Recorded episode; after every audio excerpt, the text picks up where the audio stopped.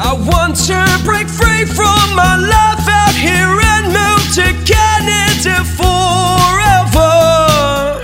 IRC News Update hosted by Polinsys. Today is the 15th of January 2022.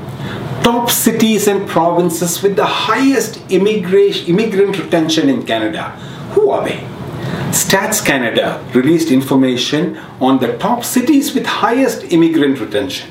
The report was released by Stats, Stats Canada on the 10th of January 2022, and the top three cities were Toronto, Vancouver, and Edmonton.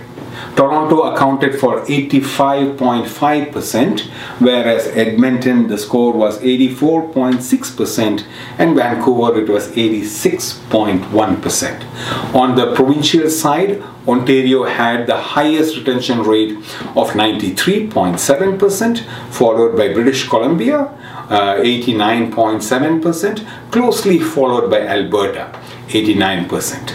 PEI or Prince Edward Island has one of the lowest retention rate of 28.1%. This information could be helpful for new immigrants when they come to Canada to select a region of their habitation.